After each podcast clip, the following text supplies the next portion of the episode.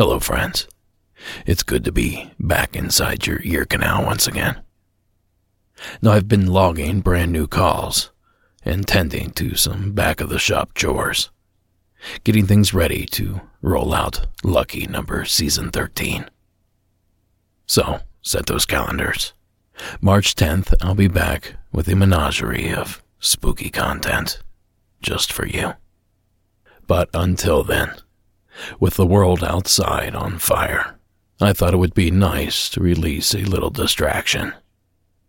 So, the following Monsters Among Us Beyond episode, which originally aired on Patreon in mid September of 2020, is now officially unlocked. And remember, if you like what you hear, you can pick up 50 more bonus episodes for a simple $4 a month. Just visit patreon.com forward slash Monsters Among Us podcast.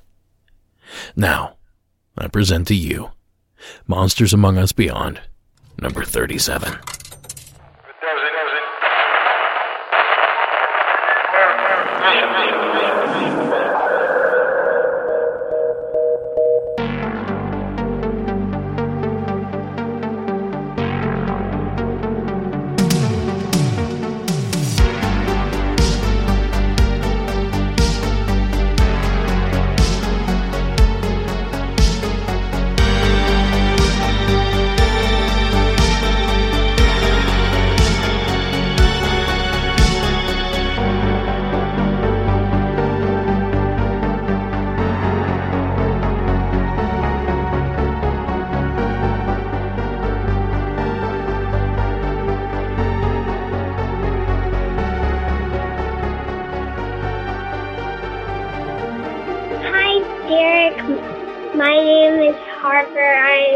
Six years old, and I was at my friend's house.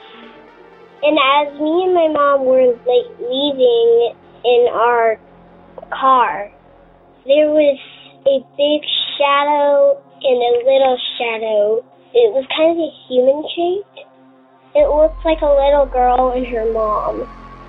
Anyway, you do a great job on the podcast and bye. Thank you, Harper. And thanks for calling in. It certainly sounds like you and your mother might have had a Shadow Man encounter. It's creepy stuff. But I have to say, it's very brave of you to share your story with us tonight. Good evening, everyone, and welcome to Monsters Among Us Beyond, number 37. I am your guide, Derek Hayes. Welcome back to another installment of Beyond. I have an awesome program slated for this evening. A slate jam packed with chilling tales, like the following, submitted by Josh in Alabama.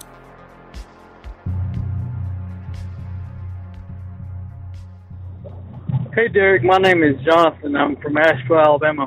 I've got a few stories for you about uh, my family's house. My whole family's been there for probably 30 years now, and in those 30 years, things have been going on. I mean, up, up until today. My uncles, they all lived there at one time, and they've even told me stories about seeing this man outside the window at night. It wasn't an or, no ordinary man. He, they said he like a like a trench coat on, a cowboy hat. He said he, he, was looking straight down, and he said, you know, he wasn't doing anything. He was just standing there. But uh, the only weird thing there was about him standing in that window was the window is 10 to 15 foot off the ground. So there was no possible way anybody could just be standing there outside the window. In the same house, we have all actually felt somebody sit in the bed with us at night. Strange as that sounds, you know, you just laying there in the bed and you just feel somebody, it's like somebody just sits down in the bed. You just feel the bed move. We all, we all say it's a, we all say it's a woman and you're just laying down in bed with you, you know, just joking around with it. We have had uh, we've had people call our names out and nobody be there. One instance, I actually had a little kid call my name out by my nickname, which nobody else knew. I mean, it scared me to death. My mom was actually there with me, and she said, "Did you hear that?" I said, "Yeah, yeah, I just, I just heard that." Went outside to check and there was nobody there. Gives me chill bumps now thinking about it. Uh, same house. We've also had uh, a baby. One of my cousins was in uh in the bedroom asleep when he, he said he was a baby. A baby monitor's in there, and we've heard a woman come over the baby monitor saying, "Be quiet, you'll wake the baby." Well, that, that's all I've got. I enjoy your podcast. Keep up doing the great work. Thank you. Thank you, Josh. No, it sounds like this place is fairly active. But I'm curious if you've done any research on the property, or possibly even the home. And I think you all knew I was going to suggest that. And I'll tell you what, the mention of the baby monitor uh, particularly sent shivers. Now, we've covered several videos on Paranormal Caught on Camera from parents with video monitors in their nurseries. Let me tell you, those things are extra creepy. Even the ones that appear quote unquote explainable seem to put me on edge. Now, I know video doesn't transfer well to podcasting, but I thought this news segment from Detroit's WXYZ ABC News 7 translates to audio fairly well. Put yourself in these young parents' shoes. A family in Highland, Michigan believes their house is actually haunted and thinks something is harming their little girl. 7 Action News reporter Alan Campbell went to the home to see for himself. It happened here in this room as 15 month old Lily was inside her bed. Caught on camera, something walks in front of her crib, catching Lily's attention. Whatever it is, the family says it needs to go. It's almost like she sees something that we don't. It's an image Heather and Josh say is haunting their home. It was uh, chilling. It was literally a chill down your spine, like like that what if factor. Like, is this what I just saw? Caught on the couple's nanny cam video a few weeks ago, what appears to be something moving in front of the baby crib. I freaked out. I stopped what I was doing and I ran upstairs and I grabbed my daughter. Heather says this so called ghost scratched her daughter Lily and attacked her too. It scares us that it could do something else. I mean, there was even an, a morning that I woke up and I had felt like something was around my, like someone's hands were around my neck. The couple says they don't know why this so called ghost is targeting them, but say they don't want any part of it. It's not physically just going after her, it feels like it's going after myself too. I couldn't get an explanation out of it, you know. So it's it's freaky, is what it is. For now, Heather and Josh say they will stay inside this place with Lily until they're able to save up enough money and move out. Reporting in Highland Township, I'm Alan Campbell, 7 Action News. Now, even if the video is explainable, I can imagine that it would do little to diminish the young parents' fears. So thanks again, Josh, for taking the time to share your entry. Now, our next entry is this episode's rebuttal. Now, this time around, I guess I need to call it a suggestion, or probably rename this segment altogether. But either way, please welcome Jill from Delaware to the program. Hi, Derek. This is Jill from Delaware again. I just listened. I'm way behind. I just listened to season 5, episode 13, and I had a thought about the melanistic cats. I've heard that jaguars are expanding their range northward, and you mentioned in this episode that cougars or the North American cat is typically not thought to be melanistic. Jaguars, however, are or can be. And I'm wondering if these melanistic cats could be not a mountain lion, cougar, uh, whatever you would like to call it, that people think they might be seeing because it's historically been in the area in which they're sighting it, but perhaps it's a jaguar or some kind of odd cross, as you mentioned before, like a coy dog or what have you. Just my two cents. Thought I'd uh, let you know. Love the podcast. Love it, love it, love it. Thank you. Thank you, Jill. I believe I ended up discussing that very theory on a more recent episode. The idea of melanistic jaguars moving north to fill a void left by the now extinct eastern cougar. I guess great minds think alike. But having had more time to think about this hypothesis, I'm now of the opinion that we should be seeing more evidence, such as scat tracks or trail camera photos. Until those pieces of evidence begin to trickle in, I'll continue to consider all the options. And since we're talking ABCs, let's head over to my home state of Ohio, where Alex saw something that she just can't explain. Hi, Derek. My name's Alex. Uh, I'm uh, from Springfield, Ohio, and I'm calling because this is like the first. Sorry, it just it literally just happened. You're the first person I thought to call. Uh, I just actually called in a couple weeks ago, but I think I have an ABC story for you. So I'm actually from Lockington, but I have family that lives in Springfield, and I regularly go hunt over in Springfield. And you know, Springfield, Ohio, is a city. They live just outside of town, there, um, out in the country, and there's probably 30 acres out here. We don't have big cats in Ohio, at least not that we know of, not that they're claiming. And so I'm sitting up in the tree stand. Um usually I, I leave at like ten thirty eleven o'clock if i don't see anything. And uh i happen i just i fell asleep. And it's a little windy out right now and i you know i didn't wasn't going to come out here anyways but i just decided something's to me do it so i'm sitting up there and you know i, I wake back up. It's it's twelve forty three right now. So this was just like maybe twenty minutes ago. And so i kind of sit back up and look around I don't see anything. I don't hear anything. I notice it's it's really, really, really windy, and so I decided that I was going to get down and go home. And I start to climb down my ladder, and at this point, you know, I'm fully aware. I'm awake, and I turn around. I turn my head kind of backwards just to see one last time if I can if I can see anything, if I can just sit out there a little bit longer. Because I don't really get a lot of chances to go out right now because I work so much and then I turn my head back. There's a there's a fence line with a field fence back on the edge of the property, back where I'm hunting at. It's kind of like um, there's like some trails, like for the ranger, the off-road vehicle, and then there's like little foot trails off of those.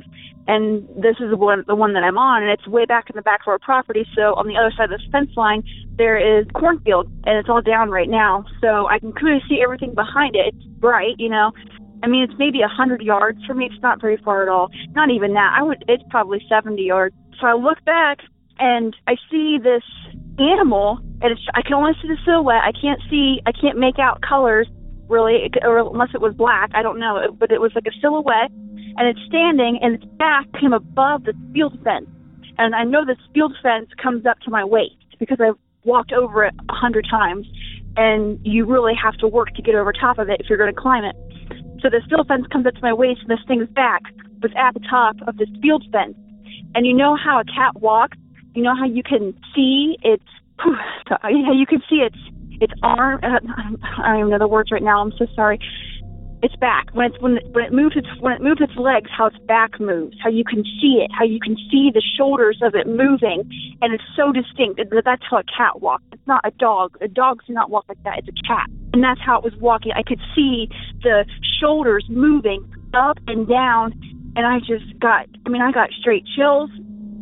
So i i didn't know what to do. I wasn't going to climb back up and and watch because I don't know. I don't know. I just, I just kind of froze like deer in a headlights, and I scurried down as fast as I could, and I just ran. I just, I ran out of these woods as fast as I could, and it's, I mean, it's probably a mile to the house, and I was just running. I had my bow in my hand, and you know, my big boots on, and I'm just, I'm sprinting because I was getting the heck out of there. But I, it, it had to have been a cat. There's no way it was anything else.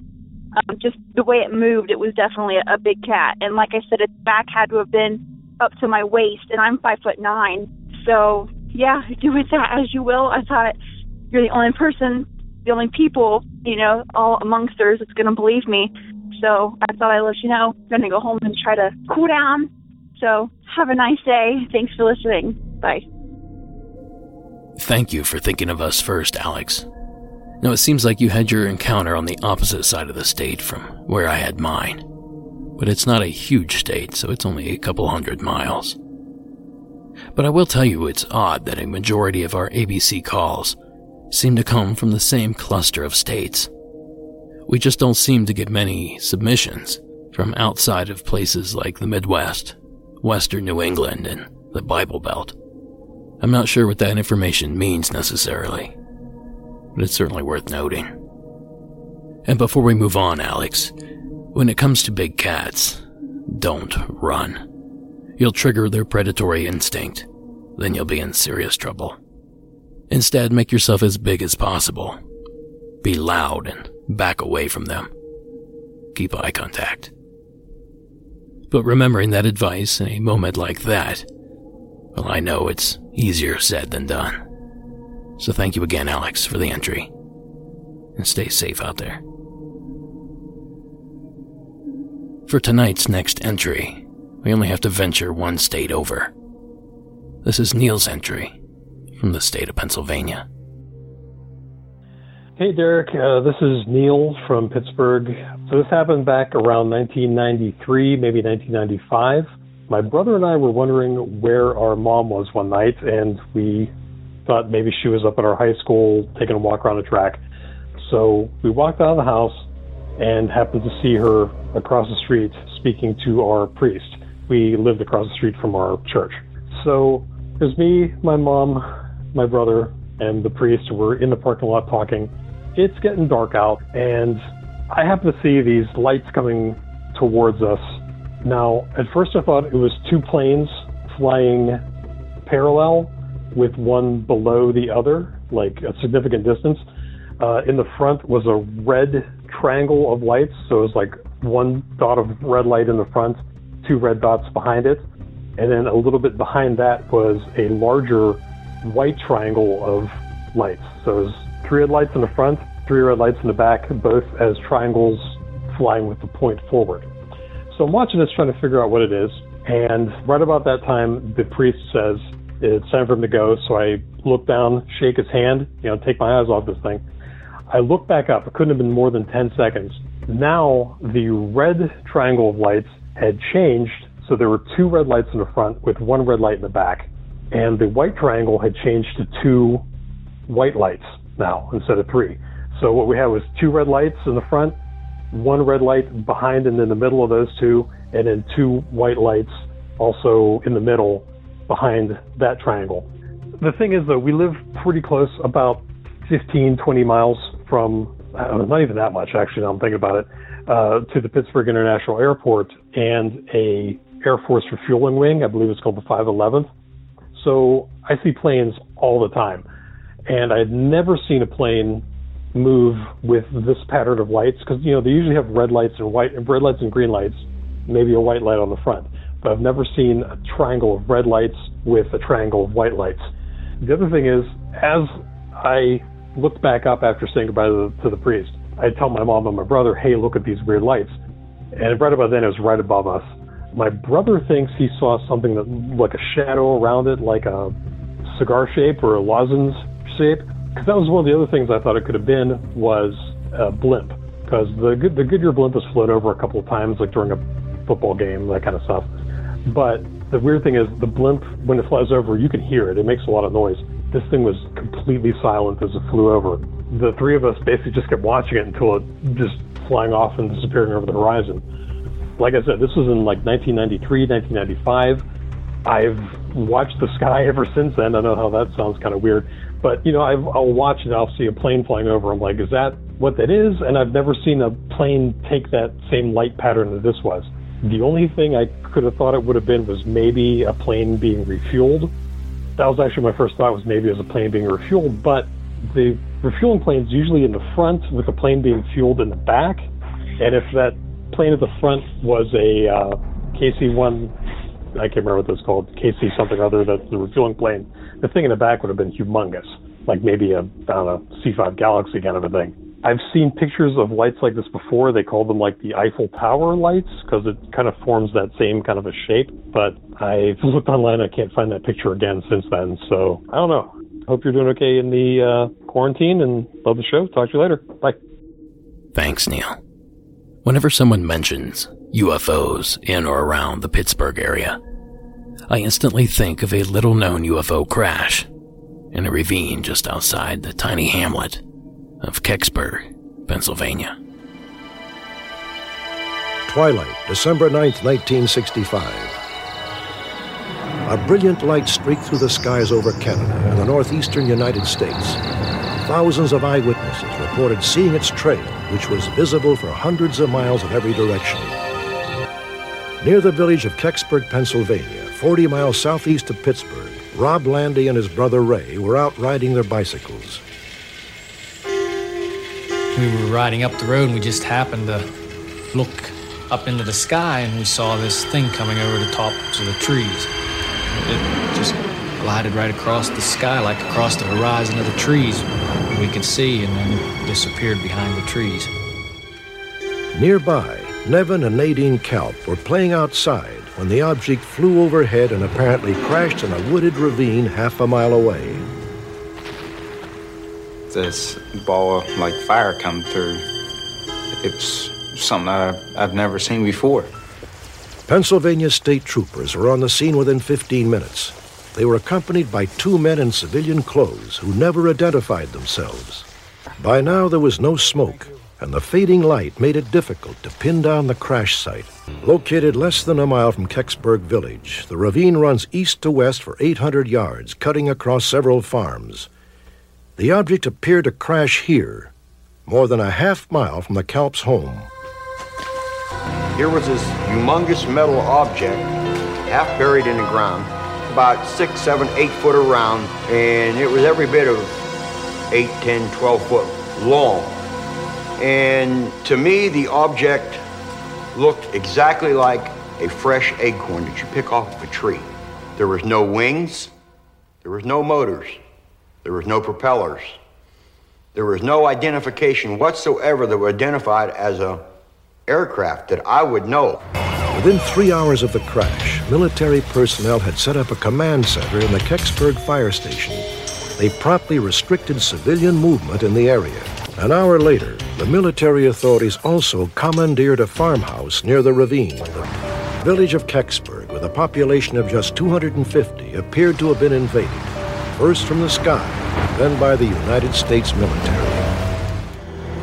We looked up, and here comes this Jeep down over the hill with its red light on. And right behind the Jeep was a large flatbed truck. And on the back of the flatbed was this covered object. Whatever came down in Kecksburg that night is of high importance to the military agencies. The most mysterious thing about the whole case is the fact that after 25 years, the government still refuses to give us any actual information on what occurred. Of course, that was Mr. Robert Stack from the original run of Unsolved Mysteries. Now, I've linked to this entire episode, and I suggest you watch this segment at the very least. Now, in addition, the guys over at Small Town Monsters cover Kecksburg in their film Invasion on Chestnut Ridge. So, Neil, you're not the first in that area to see something that they just couldn't explain. But thank you for sharing your experience with us. Now, next on the list, we venture to the state of Massachusetts, where Robert has something odd for us to ponder. Yes, my name is Robert Agby. I live in Spencer, Massachusetts. I live on a cot road uh, where there's some woods. The area is commonly traveled by people with their dogs and so on and so forth. I was walking down the cart road and I came to a couple of trees. I observed, which I thought was kind of weird, I observed a rock in the crotch of a tree to my left, and about maybe 25, 30 yards down on the right, I observed another rock in the crotch of a tree at the height of at least 15 feet up. These rocks were not there as in if they were a part of the tree or the tree was not growing around these rocks. I just thought it was kind of strange. I thought about it a couple days later and looking up things on Bigfoot and different crazy things that happen out there. I don't know if it's anything that you may find out of the ordinary, but I just thought maybe you should know about it. Again, I was walking down the cart road and I observed these in two different areas. And when I seen the rock up in the tree, it really blew my mind because I'm like, I'm six two and a half. I'm 58 years old. I'm an outdoorsman. I was out walking around looking for raptor birds and nests and, uh, you know, just enjoying the weather. I live right next to the cart road. I lived in this area for about three years. I've been in the woods many times, and I just thought this was extremely odd. And I don't know if this has anything to do with behaviors of, you know, anything that you specialize in or that you may find out of the ordinary. But again, I've never seen a rock sitting up in a tree. All right, sir? And you have a great day. Take care and God bless. We appreciate the time, Robert. Now, if these rocks didn't raise up with the tree's growth, we're only left with a few other options. The obvious suggestion would be humans. Either orchestrating a hoax or just messing around, or perhaps it's an art installment. Either way, it's very possible that a human could have achieved this feat. Now, let's say for the sake of argument, that we know for a fact that this wasn't a human that put this together. In that case, I can think of no known animal living in that region of the country that has the ability to move and place objects like that, especially at that height. So in this instance, I'd have to agree with Robert. Perhaps Bigfoot or some version would be the next obvious theory to test. And we'll touch more on strange mysteries from Massachusetts here in a little bit. Until then, thank you, Robert, for the strange little entry. But before we explore that area and that final call, we have one more entry to analyze. For this one, we head back to the Pittsburgh area, where our informant, known only as G, is waiting. Hi, this is G. You can just call me G. I am a nurse in Pittsburgh, and I went to school at the University of Pittsburgh. Graduated a few years ago, and I was just listening to your like ghostly or paranormal encounters at schools episode while doing yard work, and I was reminded of my own experiences at the University of Pittsburgh. So, in my freshman and sophomore years, I lived in a dorm called Lothrop Hall, and it was well known among students to be haunted. In fact, the dorm building, before becoming a dorm building about 50 years ago, it was actually a state mental facility um, or asylum. Most of the bathrooms, the facilities, everything, all the rooms were left over and refurnished for students. So it's a very old building and uh, a lot of history there. But anyway, so I didn't really know that it was haunted. And um, my sophomore year, first semester, this would have been November, late November of 2014, I was staying at school during um, Thanksgiving break because my parents were out of town. I decided to stay in and uh, just kind of enjoy some time off around campus when most pretty much everybody had left. So just ha- so happened to be there was nobody else on my floor um, during that break. I was told by my RA before he left for the weekend that um, I should expect to have some interesting experiences. I asked him what he meant, and he said, "Well, this place is pretty haunted, and you notice it when nobody's around." You know, I just kind of brushed it off. I was like, "Haha, okay, whatever." And uh, yeah, sure enough, just daily weirdness for those few days of break. Like I said, I was the only one on the floor, and like I'd hear voices down the hallway, and I'd open up my door, look around, look left, look right, nobody there. Close the door, you know, it happened again, etc. That happened probably at least a dozen times throughout those few days. Sometimes I'd come out of my room and I'd hear the showers running down the hall, and I'd go in. There's nobody there. Turn them off. Go back to my room. In fact, at one point, I was taking a shower, and uh, a number of the other showers I noticed turned on while I was in there. And I came out to find still I was alone, and I had to reach in and get wet again and turn after drying off and turn off each of the showers myself. So just out of the ordinary, kind of inexplicable things. Nothing too over the top or creepy, but that was my experience. A side note, it is home to one of the oldest university buildings in the U.S., and in fact, the tallest academic building in the world, I believe. At least it was at the time that I was there. It's called the, the Cathedral of Learning, and it's about 40 stories high, very old building. If you go inside, it feels like you're inside of a castle. There's winding staircases where it doesn't make sense for there to be any. Each floor is different, kind of like a maze, and it's very Hogwartsy with giant, everything stone, like wooden benches, giant cathedral vault ceilings, and you know, you get the idea. We were actually voted the because of that building the school in the U.S. most likely to be Hogwarts, which I thought was pretty cool. But yeah, really cool building. But sometimes my friends and I would go like urban exploring, and sometimes we'd go and we'd we'd get into the cathedral at night past the security guard, and we'd just explore the upper levels at night, which were mostly offices and the library. Frequently, like being up, you know, in those higher levels, like levels 20 and above, where it's all offices. You know, we'd be walking around and we'd hear like sound like people talking, you know, somewhere on the floor, and uh, you know, we'd just look around, explore a little bit, nobody around, and um, that would happen a fair amount. Anyway, uh, that's just about it. Thank you. Bye. Thanks, G. I talk about these sort of environments and their correlation to hauntings quite often. More specifically, busy, active places like churches, theaters, and especially schools. And the juxtaposition between said locations, active hours, and those long nights when things are said to get a little spooky.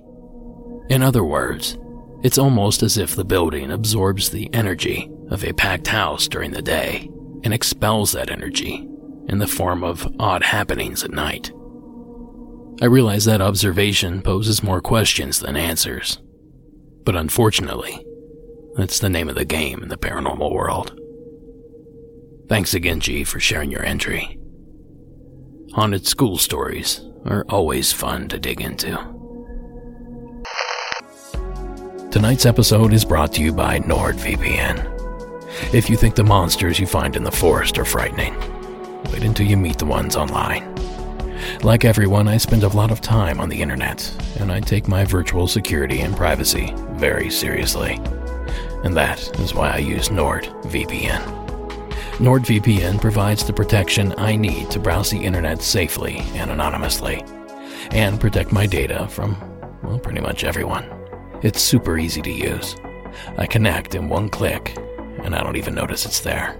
In fact, it's been confirmed by Speedtest to be the fastest VPN on the market, and I can use it on up to six devices. I have it on both my studio computers, Sarah's computer, and our mobile devices for across the board protection. I can also use it to switch my virtual location and access streaming content from over 59 countries. That's endless binging. So get cybersecurity and access to worldwide entertainment for just the price of a cup of coffee each month. Grab your exclusive NordVPN deal by going to nordvpn.com forward slash MAU. Or use coupon code MAU to get a huge discount off your NordVPN plan. Plus, one month free. Plus, they're throwing in an additional bonus gift. It's completely risk free with Nord's 30 day money back guarantee. So, what do you have to lose? Once again, that's nordvpn.com forward slash MAU to grab your exclusive discount. One month free plus a bonus gift. Remember, supporting our sponsors supports the show. So, thank you for listening. And back to the chill inducing entries.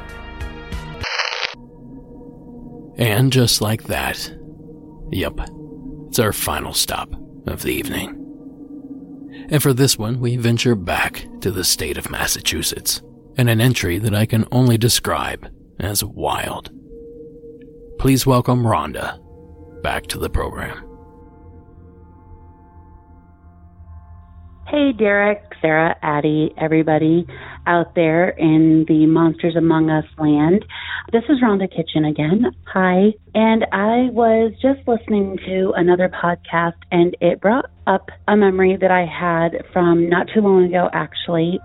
While I was still living in Massachusetts, I was working as a merchandiser for a very popular local convenience store it was our job to go when it was considered for a new store to go to the stores, put in the racks, the shelving, the cigarette racks, you know, the cooler racks, everything. We basically finished the build out. Well, this was in October of 2015, and I left my house in Western Massachusetts early enough. I was given the assignment with the rest of the team to go to Bennington, Vermont, which, yes, Derek, this does concern the Bennington Triangle. If any of you are not familiar, um, I'll give a quick backstory. I'm sure Derek can do a way better job than me, but basically, there's not any really kind of defined lines, such as with the Bermuda Triangle, but it goes over where New York, Massachusetts, and Vermont all kind of meet. And there is the most adorable little town, which all the towns in Vermont are adorable, called Bennington. They are known for a big battle. I want to say that it was a revolutionary, could have been Civil War, but I'm thinking it's revolutionary. And so there's a big Bennington, you know, monument and everything. And the Glastonbury Mountains are there. They're part of the Green Mountains. And they also, I want to say, have something to do with the Appalachian Mountains. At any rate, like I said, I left my house. It's about an hour and a half, two hour drive, depending on traffic and all of that. But we had to leave really, really early to be at the store by nine o'clock that we were going to. And so I left early enough that because I was the newest member of the merchandising team, I wanted to get up there and I wanted to get set up and get everything ready to have a jump on the day, impress the boss, that kind of thing. So I left, got gas, got coffee, still plenty of time, got onto the pike, went up, and what should have taken me, as I said, an hour and a half, two hours, literally took me. I should have been there about eight, eight fifteen. I didn't get there until well after nine thirty, almost ten o'clock. I don't know where the time went. I, I try to play it over and over in my mind, and even on that day and in the days subsequent to that, I tried to play it over and over again in my mind. You know, what could have happened? Where did that time go? I was just driving along with other motorists on the highway, not like it was a big deal, um, listening to music, and I didn't really think anything of it. Didn't check my watch. I very rarely wear a watch. Didn't check anything. Didn't check the time. I was just driving because I knew that my GPS was taking me there. But again, as I said, I ended up being there almost two hours past the time that I should have been, that I had set out to be there in. And of course, my boss, who, and he said, you know, like, where have you been? You know, what's going on? And I've tried calling you. There was no answer. My phone never rang, by the way, the entire time I was driving. And there's a lot of little back roads and, you know, like all in New England, like anywhere, there's all these really cute little back roads. You see deer, that kind of thing. I was not lollygagging and or dilly-dallying. I was just driving. I got to the store. My boss was upset. Where have you been? Tried to call you, that kind of thing. I was just like, I was driving. I'm sorry, you know. And, and the worst part about it was that I had, I looked at my cell phone and saw the time and I I just was completely dumbfounded. I had no idea. Nothing like that had ever happened to me before. A lot of paranormal stuff has happened to me. Um UFOs, Sasquatch, ghosts, whatever you want to say, cryptids, everything. But I've never lost time. Not I mean not without my knowledge. I mean, you know, we all lose time, we all lose track of the time, but that was just crazy. So later on that day, we were at lunch, you know, just kind of hanging out, and one of the other teammates of mine, he said, "Hey, he goes, I know that you're a huge history buff. You know, you want to go over to the monument." He was like, "I'll go over with you because it's kind of isolated." He's like, "I'll go over with you," you know, because he had grown up there. I was like, "Yeah, that'd be phenomenal," you know. We had to stay in Bennington for several days to finish the build out and get the store stocked and everything to be open the following Monday. So that night, you know, I went to the hotel, changed, grabbed my camera, and we went to the monument. We never really even actually went to the monument. We were just sitting there, and he said, "What happened this morning?" And I said, "Honestly, I don't, I don't know." I, I, I was, com- like I said, I was completely dumbfounded, and I've never had that happen, and it scared me so he said, Well, you know, I've heard a lot of people, you know, growing up in this neck of the woods, he goes, I've heard a lot of people talking about these things. They just lose time. Like they think it's eight o'clock, but really it's 10 o'clock in the morning, you know, that kind of thing. And I was like, I don't know what to say. I don't know where the time went. Couldn't tell you. And he was like, he was like, all right. He goes, well, you know, just be careful. You know, he goes, you know how he is, whatever. We get to talking about work, manager, whatever. Realized it was time to go meet everybody else for dinner, and we left fast forward three days later, um, it was a Thursday, and we had been up there since Monday, so it was Thursday at this point. I guess it was the fourth day. And I had the longest drive home. All of them were local, either in Vermont or New York. So I was getting ready, you know, packing up my vehicle, getting ready to go. And uh, my coworker said to me, um, you know, if, if anything weird happens, call me. You know, he was like, just pick up the phone, call me. So I was like, okay. I said, we'll do. I said, don't worry. I'm a big girl. I tie my own shoes. You know, it's all, it's good. Had kind of just brushed it off by that point. You know, was weird, a weird occurrence, but not anything super spectacular at that point. I start driving home. Well, at the time, I was starting to enter into what ultimately ended up being a divorce. And he called, and of course, you know, an argument started. I was very upset, obviously. So I pull over to the side of the road. Obviously, beautiful scenery. It was mid October in Vermont. I mean, it was gorgeous. And, you know, we're arguing, and of course, I'm crying. And once all that drama was over and everything, I just sat there and in the vehicle and I was crying and, you know, just releasing everything. And I heard, not my name, but I heard a very soft, delicate female voice, almost like something you would expect to hear, like, you know, from a fairy or uh, just a very soft, feminine voice. And I heard her say, Come here. And I just kind of, like, what? I looked around, lifted my head, looked around.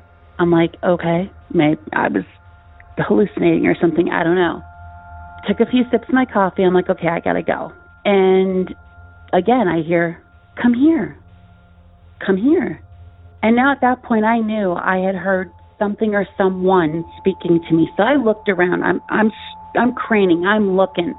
I'm trying to figure it out. And I was like, okay. And on the right hand side where I was on the road was just like a small stretch of ground, you know, field. And then there was like a stand of trees and then there was farmland. On the left hand side of the road, across the road from where I was, was essentially a cornfield, I want to say. It was a cornfield, but it, it abutted the woods that led up to Glastonbury Mountain. I was literally at the base of the mountain, just about. I want to say this this was New York Route 22. I want to say that's where it was. And I just sat there. I didn't see anything. Uh, nothing was untoward at that point. I'm like, okay, so I'm, I don't know, either brave, stupid, crazy. I'm not really entirely sure. But I'm definitely not afraid of most of these things. Sasquatch scared me, but at any rate, I digress. I get out of the car and I hear the voice, and it's calling me from the woods. And I'm like, you've got to be kidding me right now. There was no cars in either direction. I couldn't see anything. So I go across the street and I'm standing there at the edge of this field and I hear it as if it was in my ear. I literally could almost feel like the breath or the um like the where the whisper moved the very fine hair on your ears or you know right around your ears as most girls have. And I just set out who are you? And I heard a very like little girl like tinkling kind of laugh. And she said come here. Come to us. That's all I, right now I'm sitting here and I've got goosebumps and that's all I needed to hear. I was like, nope, I'm out. And I turned around, checked both ways, although there was still no cars coming. I ran back across the street and I had left my car door open, which is extremely unlike me because I've actually seen a car door get ripped off by a passing car and it freaked me out. So I never leave my car door open. I get back across the street, kind of like, why did I leave my car door open? Check my car because that's another fear of like little animals or something getting in the car and then scaring me to death while I'm driving. And don't even don't even ask. And I get in the car and I sit there and I'm like, I know I heard that. Now I can't call my now late ex-husband. I couldn't call him because we had just been fighting. So I thought to myself, I'm going to call my coworker. And to protect his identity, I, I'm not going to say his name, but he was very much like a, a big brother to me. So I ended up calling him, and I realized that I was like just bathed in sweat. My face was just sweating. I was scared to death. I wiped my face off with my jacket and looked, and I took off down the road. As I'm driving and dial, well, having my phone dial him, I realized that I hadn't seen anybody there was no human at all anywhere in the vicinity, which I thought was kind of strange because it was right around the time where people would be driving home, and there were plenty of farmhouses and things of that nature around this vicinity. So I thought, well, where are all the people? Just didn't even care at that point. I was like, I am out of here. I do not mind telling you that I hauled butt. I was gone. I ended up calling him. He called me back. He's like, What's wrong? Is everything okay? And I explained to him what had happened. He goes, Rhonda, drive. Get out of there. Drive now. And I was like, What's wrong? And he's one of those really like stoic guys. He just doesn't believe in any of this kind of stuff. But in fact, he really does. And he said, There was a little boy that was in the same area as you he was telling his parents that the mountains were calling to him. It was never said how they like did they whisper to him? Was it the same voice? I don't know. But all I knew was that I don't mind telling you I broke speed records that day. I got home in absolute record time. My coworker stayed on the phone with me the whole time driving home. And once I got in, I pulled into my driveway you know, I told him I was home, I was safe, everything was good. I had again lost almost an hour of time because I had told my then husband that I would be home by a certain time and I was over an hour late. And again, I was just driving. So how long was I actually standing on the side of the road? How long was I sitting there waiting, you know, listening for this voice? I don't know. I don't I don't feel like but that it was only just moments. But in reality, it was a lot longer than that. And I don't mind telling you that that scared the absolute crap out of me. There was a lot of expletives that day. I will tell you that. And I have not gone back there since. I still keep in touch with the coworker and thankfully nobody else has gone missing because several people have gone missing including the little boy who was being called to by the mountains. I'm using air quotes even though you can't see them. So, yeah, keep up the good work. All right. Bye, guys. Thank you, Rhonda. That is quite the saga. And there's a lot to unpack here, but I have a few ideas. For starters, the time loss experienced seems to be connected to all of this, which would suggest that Rhonda possibly experienced something on her way up that she simply can't recall. But let's break it down to the meaty portion of this story the beckoning voice. that particular segment, it really sounded familiar to me, and a little digging jogged my memory and led me to a specific first hand encounter in the swamps of southern Massachusetts. But first, let me reintroduce you to my friends, the Pukwudgies. The Pukwudgie are a tribe of cunning, evil, and mysterious troll-like creatures who are said to have haunted Native American tribes for hundreds of years. They would steal people's weapons and tools and clothing. Uh, sometimes they would start fires. And then they really became not just a nuisance, but, but very dangerous. They started kidnapping and killing the native children and they drove the native people into the forest and then killed them. Despite their small stature, the Pukwudgie are menacing creatures. According to legend, they possess the ability to shapeshift, to create spontaneous bursts of fire, and to attack their enemies with a wide variety of poisonous weapons. History has shown that the Pukwudgie doesn't give up. Certainly over time, many people have had minor injuries, but there's also reports of death either by what seems to be an accident and could easily have been Pukwudgie involvement or from suicide that the Pukwudgies seem to have influenced. You have a wide range. Whatever the Pukwudgie's in the mood for that day, that's the destruction that he lets loose. That clip is courtesy of Animal Planet's Freak Encounters. Now that we're reacquainted with these little monsters, there's a particular eyewitness from Massachusetts that claims to have encountered some creature that seems to match the Pukwudgie's description. Now see if you can spot the part that links all this together. At least for me. Perhaps the most intriguing yet lesser known report of a cryptic animal sighting in the Hockomock Swamp occurred in 1990. Former Raynham resident William Russo will never forget his amazing up close and personal encounter. back in the late 1980s to about the mid 1990s, I was working a three to midnight shift in the town of Raynham where I lived. And that's where my strange happening occurred. When I got off work every night at midnight, I'd walk my dog Samantha. She was a Rottweiler Shepherd mix, big, around 90 pounds. Now, usually we walked on the sidewalks towards the center of town. But in this particular night, we walked a different route. I, I don't really know why, but we did. Right behind my house is an area we called the high T's, claimed by the electric company. They run those high tension wires. It's about 50 feet across and overgrown with 100-foot pines. So it's kind of like a route for kids who want to take shortcuts and who knows what kind of wildlife during the day. And at night, maybe stranger things. I went perhaps a half a mile when I came to an old water wheel that ran a, an early ironworks back a couple hundred years ago.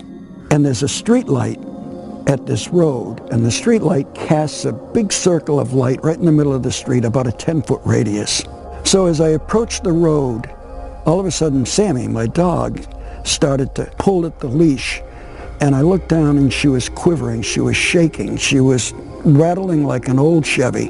And then a few moments later, I heard what was scaring the dog. It was a high-pitched, almost a wail, and it went like this. It went, "He want you. He want you. Here, here. He want you." Now the hairs on my the back of my neck started to go up, and Sammy, of course, she was just absolutely in terror. And suddenly, I saw something walk. It was erect, standing straight up. It walked into the middle of that circle of light that was cast by the street lamp. It was about three or four feet tall. It had a pot belly. And as I walked a little closer, I saw that it wasn't clothed. It had hair that was maybe three, four inches long, totally covered in hair. It had eyes that were perhaps a little big for its head, but not hugely disproportionate. The face perhaps looked like the chipmunk, but it was speaking. I mean, it definitely speaking, and it kept saying, "E want you, E want you." Got more insistent, and it started beckoning me. Here, here, E want you. It wasn't threatening me, but what was weird, it wasn't advancing to me. It didn't come near me. It wanted to get me in its space. This is what I felt like. I wish I could say that I was brave enough to go right up and, you know, get that close from it, but I couldn't. I was scared. And my Sammy, Samantha was scared, so we turned around and we walked home pretty fast. And I stayed up the whole night analyzing, what could this be? What could this be? And here's what I think it was saying. My best guess is, E want you is, we want you. We want you. Here, here, come here, come here. I think it was speaking English. Now, that clip is from an excellent documentary on the Bridgewater Triangle, Massachusetts version of the Bennington Triangle Rhonda mentioned. The documentary is aptly named The Bridgewater Triangle and can be found on Amazon Prime as I speak. But speaking of the Bennington Triangle, this is where my red strings begin to intersect. Pukwudgie legends persist across New England, and contrary to popular belief, they're not limited to the Hockomock swamps of southern Massachusetts. In fact, legends of the creature are known in and around the area that makes up the Bennington Triangle. But here's another connection. Vermont's Mysterious Triangle also has its fair share of odd disappearances. Disappearances so strange that a Pukwudgie abduction suddenly doesn't seem so far fetched. Between 1945 and 1950, five people mysteriously vanished in the Bennington area. November 12, 1945, 74 year old mountain guide and hunter Middie Rivers treks ahead of the group he was leading in the vicinity of Long Trail Road and Route 9 and is never seen again. The woods were searched thoroughly and uh, no, no sign was ever found of him. Rivers was an experienced hunter and outdoorsman and familiar with the local area. December 1st, 1946, an 18 year old girl named Paula Welden, who was a sophomore at Bennington College, set out for a hike on Long Trail toward Glastonbury Mountain. She was wearing a red sweater and was last seen by an elderly couple hiking the trail. The woods were thoroughly searched repeatedly. After Paula Welden disappeared, a massive manhunt was organized, including large cash rewards for information leading to her whereabouts. To this day, people believe it's bad luck to wear red and hike Glastonbury Mountain. Three years later to the day, on December 1st, 1949, James Tetford, a resident of the Bennington Soldiers' Home, was returning from a trip to St. Albans, where he mysteriously vanished with his belongings still on the luggage rack of the bus. October 12, 1950, eight year old Paul Jepson was accompanying his mother when she was feeding some pigs at a local farm.